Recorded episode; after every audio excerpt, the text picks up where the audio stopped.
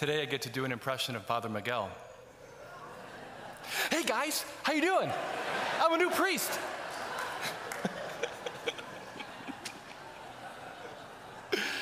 I love this guy. It's gonna be so easy to tease you. I remember when I was first a priest, Faith Magazine approached me for an interview. It was actually after the first year of my priesthood. And they asked me a question What has been the biggest surprise about being a priest? And immediately I responded, How many people reject Jesus? It's interesting, like as a, as a seminarian, I had this like conception that if we just presented the gospel in a compelling way, people would turn back to Jesus in droves. People who have fallen away, and our, our neighbors and our friends, they would, they would come back and they would repent and they would have faith in Jesus. But that doesn't always happen. In fact, in today's gospel, where Jesus is sending his disciples out two by two to, to declare the kingdom of God, he's preparing them for what will happen when they go and do this. this is what he says Whatever place does not welcome you or listen to you, leave there and shake the dust off your feet in testimony against them. He doesn't say, if they do not listen to you, try again. He doesn't say, if they do not listen to you, you're not doing it right. He doesn't say, if they don't listen to you, you need to go through some sensitivity training and re understand how you present the gospel. He doesn't say any of that. If they do not listen to you, shake the dust off your sandals and leave. In ancient biblical Judaism, this was a symbolic gesture of testimony against someone. It was a symbolic gesture to signify judgment. That we have come and declared to you the word of God and you have rejected it. And this will be in testimony against you on the day of judgment. It's interesting that when the Jews sometimes would go through Gentile territory, some of the more scrupulous ones, they would take their sandals off and shake the dust off their feet as a way of dis- disassociating, those, disassociating themselves with those who were not part of the covenant. And this is what Jesus is saying that the disciples need to do when a, when a, a town or even a home does not welcome the gospel. The second thing that Jesus means by this is like, move on right? Not everybody is going to accept your message. There are some people that are going to be very much against what you have to say, right? In another gospel, he says, "You say you will be hated by everyone because of my name." So he just simply says, "Move on, go to other towns." I think as Christians, we need to honestly recognize how difficult it is to move on when someone we love does not accept the gospel, will not return to their faith, will not practice the faith. It can be very difficult for us as Christians. So, I'm going to offer three different reasons why it's difficult for us to shake the dust from our feet. That is, to move on and to go to other villages, if you may. Number one, we sometimes take the refusal of other people to listen to us about the faith personally, as if sometimes, as if some, we, we did something wrong. Let me repeat that. We sometimes take the refusal of, of other people to listen to us personally. We take this refusal personally as if somehow we did something wrong. But that's not necessarily the case. Now, on the one hand, we need to remember that if we're using tactics of anger, tactics of guilt, of shame, of condemnation, when we're trying to get someone to believe in the gospel, like we're trying to control them, well, then they're turning away from the gospel, them not accepting it is probably our fault right? Jesus is always proposing the reality of the kingdom, he's never imposing it. So some of us need to learn the gentleness of Jesus. So that's, that's very, very true. But oftentimes when people reject the gospel, it's because they themselves are rejecting it. It's not our fault. And we need to remember that often.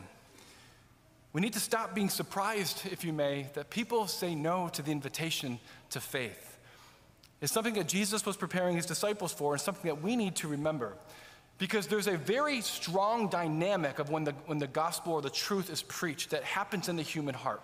And we see this play out in today's first reading, right? This first, in the first reading, Amaziah, the high priest of Israel, uh, of, of Bethel, is, is telling Amos the prophet, who was the dresser of sycamores. God called him out of that to prophesy conversion and repentance because if you don't repent, something bad is going to happen to you. God's judgment will come.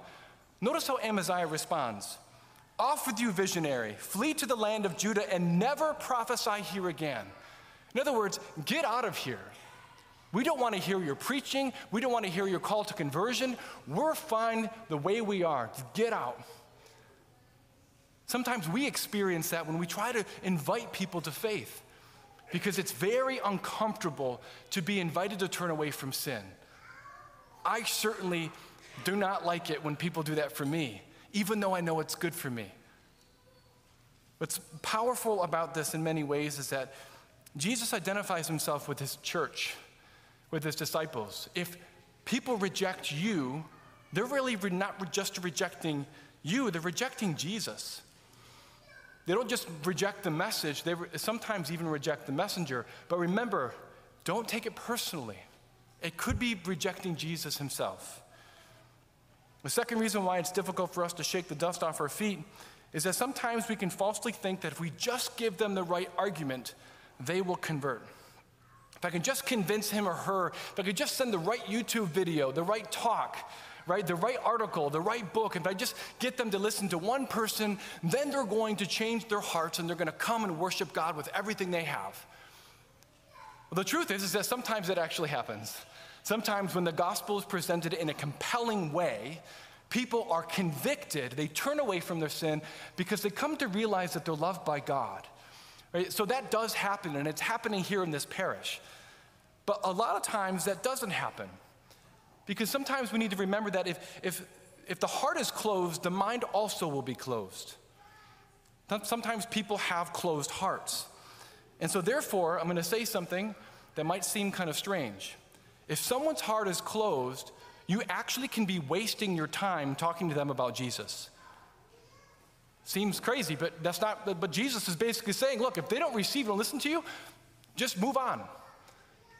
And, and what's, what's interesting about this is that when I'm in conversations with someone about the faith, and I was just in a conversation last night with someone that was very, very strong and and and in, in unbelief, sometimes I just realize, well, this person is not really open, so I'm not going to really engage that much because it's not really a good use of my time. So we need to understand where people are at. It's where we find openness in people that the evangelization efforts, the, the planting of seeds, of saying what you believe here is actually very, much what we believe, and trying to draw them along by saying what you long for ultimately is what Jesus offers. So that's what we can do. But if we don't shake the dust off our feet and we don't move on, two worse things can happen. Number one, people that we're trying to convert will begin to dig their heels in. Their hearts begin to be hardened because you won't relent. And you make you, you, come across too strong and then they actually end up developing this allergy to christianity. They just put a wall up right away. So we can make things worse for them. But the, the other thing that's bad that we don't often think about is we're pouring so much of our energy and our effort and resources in trying to help one person that we're not moving on to the other towns so that they too can hear the gospel that is the other people in our life I mean, praise God that Jesus and his disciples did not stop and argue for days with the people that wouldn't listen to them. Praise God that they moved on. Number three, we sometimes fail to surrender people to God and his providence. Sometimes we do not move on because we think it's our responsibility to see full conversion through our efforts. We, we think that it's up to us completely. As I said before, sometimes we're just simply planting seeds. We're being a good example. We're loving them. But God often wants to use other people to bring them to faith. And oftentimes, if they're not ready, they're not ready. They're not, it's maybe not God's time. So we need to learn to tr- entrust our loved ones to the Lord by saying, Lord, you love them more than I do. You love these people more than I do. Send someone into their life to share the good news, to open their hearts to hear the, that, that we've been saved from sin, that Jesus Christ is alive and we have hope. Send someone into their life and let go of them. And when you let go, the paradox is your witness to the gospel becomes even better. My brothers and sisters, it's true that the last thing we want to do is to shake the dust from our feet or to move on from those in our life who do not want to hear the gospel. And so today I just simply invite all of us to simply praise God that someone moved on to come to your village and to preach the gospel to you. Praise God that you have faith, a saving faith that gives you hope. And as we continue to praise God, that will give us a deeper desire to really be willing to go out, two by two, if you may, to share the good news. Because after all, that's the mission of the church.